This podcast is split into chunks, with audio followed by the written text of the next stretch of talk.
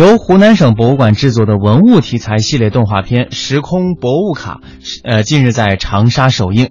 这部动画片呢，是以马王堆汉墓出土文物和标本为为素材，讲述了机智少年汪小涵因意外跃到两千多年前的长沙国，在体验西汉生活，与大家族联合抗击邪恶势力，历经艰难险阻之后重返现代的故事。湖南省文物局博物馆处副调研员何颖介绍说：“时空博物卡全片共二十六集，每集大约有十三分钟，以趣味性讲述文物故事为宗旨，通过悬念迭起、曲折生动的剧情，将漆器、丝织品、石材、乐器、兵器等马王堆文物和标本，以及当时当地的政治、经济、科技、文化、宗教仪式、风俗习惯、贵族风貌等再现给观众。”何颖说：“通过讲故事，让博物馆里高深冰冷的文物活起来，在歌颂正义、友谊、智慧、勇气的同时，潜移默化地培养青少年的使命感和民族自豪感，引导少年儿童热爱和学习中国的历史和文化。”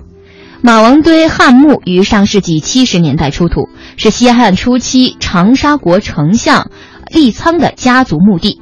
墓中出土三千多件珍贵文物和一具保存完好的女尸，为研究汉代贵族生活提供大量的实物资料，是二十世纪最重要的考古发现之一。那么，这个系列动画片呢，近日正式首播，同时以此为蓝本创作的动漫图书也会同步发行。